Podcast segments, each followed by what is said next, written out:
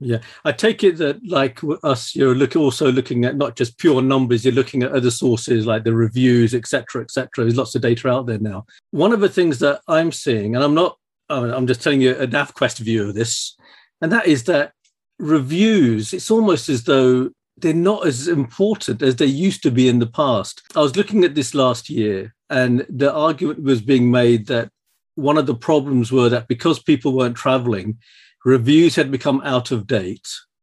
And therefore, people just said, wait, the review's more than a month old or more than a few weeks old, just ignore it. However, a lot of the reviews are driving the, the um, customer satisfaction and the customer rating of the hotel. So you can then argue that the rating is, is actually out of date, as well as the reviews being out of date.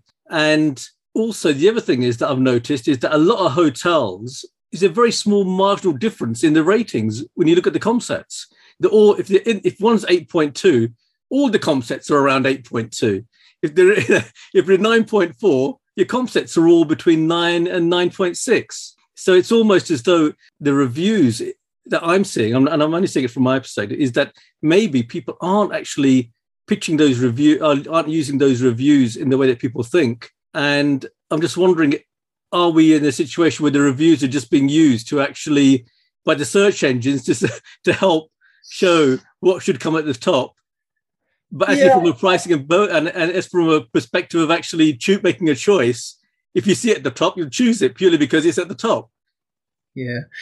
I, I think uh, my personal view is reviews matter. I, I, I certainly do check reviews of hotels and and try and validate my decision. I think it i don't base my decision on the views. But once I've chosen a hotel, I then use the reviews to satisfy myself that I've actually that, that this this stay will actually meet my expectations.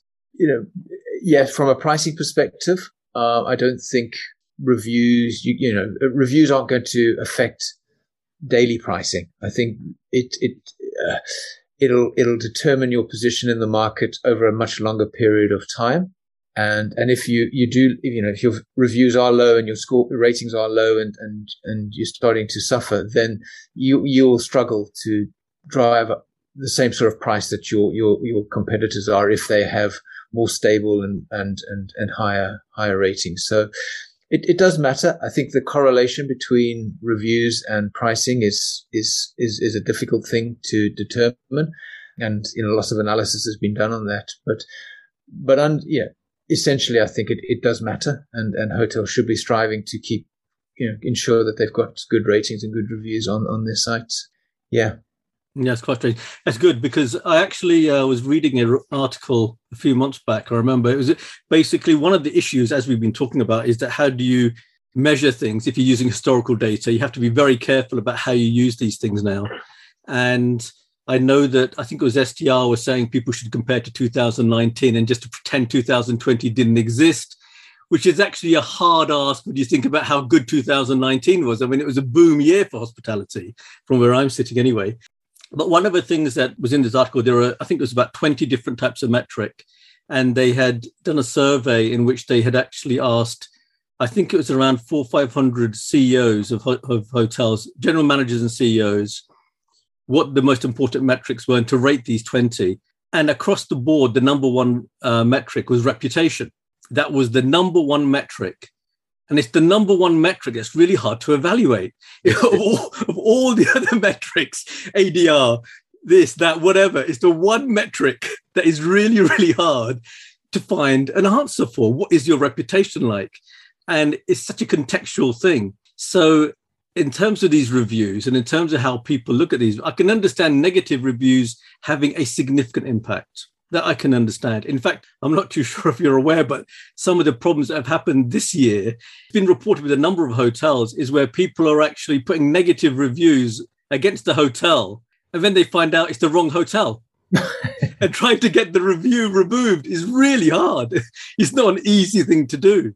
So, obviously, negative reviews everyone's wary of, and we know that. However, the review process itself, I'm not too sure if it actually is going to. I, mean, I agree with what you're saying; it's an important metric, but how you evaluate it, how you yeah. truly evaluate it, is actually quite a difficult thing. No, I agree. And uh, one thing I would say though that we are seeing, you know, during during Uh, so the staycation boom, uh, not just in the UK but across the board, where, where hotels could start charging ridiculous amounts of money, and you know, in some cases didn't have their moral yeah. ceiling, and they you know they said we'll fleece them you know, the, the, the punter for all, all they're worth.